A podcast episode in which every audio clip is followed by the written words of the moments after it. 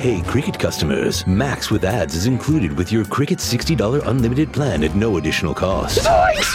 Max is the streaming platform where you can watch Scoob, Meg 2 The Trench, The Nightmare on Elm Street collection, and so much more. Remember me. Just log in with your Cricket username and password to experience Max on all your favorite devices. We've never seen this before. Max, the one to watch for a good scream with Cricket. Phone plan streams in standard definition. Programming subject to change. Fees, terms, and restrictions apply. See cricketwireless.com for details.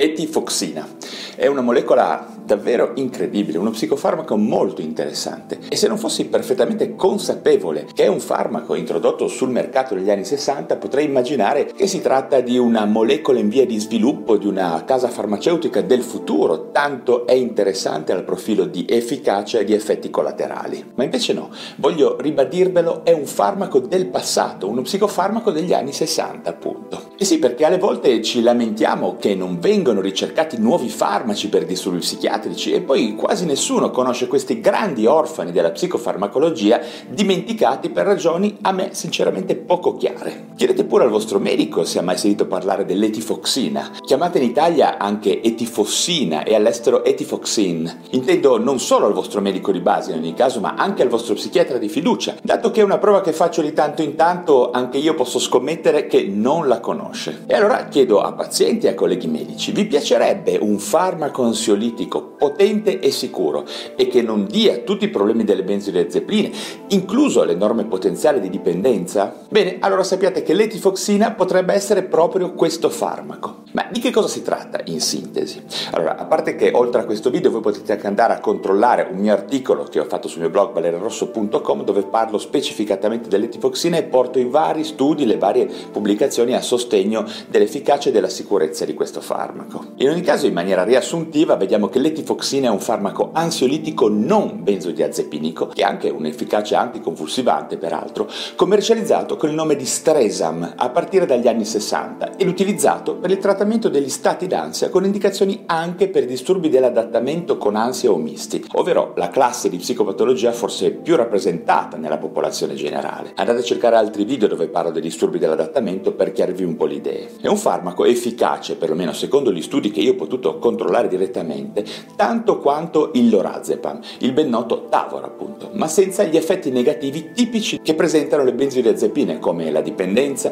la tolleranza, la sedazione e il danno alla memoria. Andate pure, ripeto, a verificare gli studi clinici al riguardo che vi segnalo nel mio blog. L'etifoxina fu sintetizzata dalla Höchst AG, che dopo varie fusioni è stata incorporata alla fine nel gruppo farmaceutico Sanofi Aventis e nel corso degli anni, secondo molti studi, ha dimostrato di agire sull'ansia tramite meccanismi d'azione assolutamente originali. In primis è stato dimostrato che l'etifoxina si lega alla subunità beta 2 e beta 3 del recettore del GABA A, quindi con modalità diverse appunto dalle benzodiazepine. Inoltre riesce anche ad interagire con la proteina traslocatrice mitocondriale TSPO, favorendo la sintesi di neurosteroidi endogeni come l'allopregnanolone. Per chi non lo sapesse, l'allopregnanolone è una molecola molto interessante e tra le varie funzioni che esplica in vivo stimola anche l'attività del recettore GABA in maniera indiretta, non come fanno le benzodiazepine o le tifoxina stesse legandosi direttamente. Oltre a questo effetto anti-ansia, appunto, la stimolazione dei neurosteroidi endogeni si è dimostrata anche in grado di promuovere la rigenerazione assonale, ad esempio, di promuovere la crescita dei neuriti, di modulare la risposta infiammatoria del sistema nervoso centrale,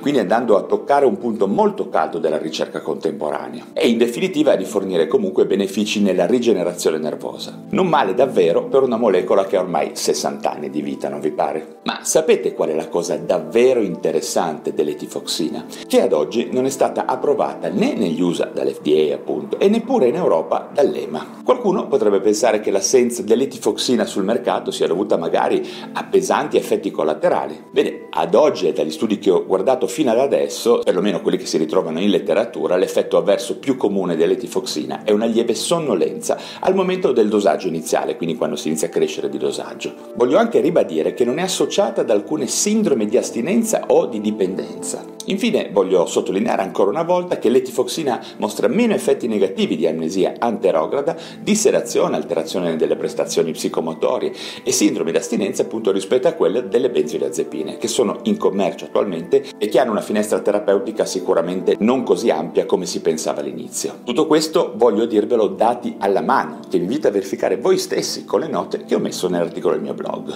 In ogni caso ve lo indico giù in descrizione per avere un link rapido e arrivarci subito. Per quello che ho voluto verificare io stesso, quindi una revisione del 2012 dell'etifoxina da parte del Comitato Nazionale Francese di Farmacovigilanza ha stabilito che l'etifoxina è un farmaco sicuro e può fornire un'alternativa sicuramente favorevole alle benzodiazepine. Questo stesso comitato francese ha riscontrato, dopo un periodo di 10 anni di studi, che i problemi di sicurezza sono senz'altro rari o addirittura molto rari e che l'incidenza di problemi epatici idiosincrasici, che era una segnalazione presente in letteratura, è comunque molto rara e che sono state occasionalmente, sottolineo solo occasionalmente, osservate delle eruzioni cutanee, reazioni allergiche sotto forma di ortigaria e angioedema, che sicuramente sono effetti collaterali rilevanti, ma che non hanno comunque una frequenza così elevata. Insomma, il profilo di sicurezza sembra essere molto buono. Quindi, calcolando gli utilizzi di questo farmaco come ansiolitico, ma anche come antiepilettico e come agente efficace nel dolore neuropatico, perché anche questo effetto e probabilmente questa indicazione, io mi chiedo come mai nessuno abbia ancora pensato a valutare uno studio registrativo in Europa per rimettere sul mercato un farmaco efficace, sicuro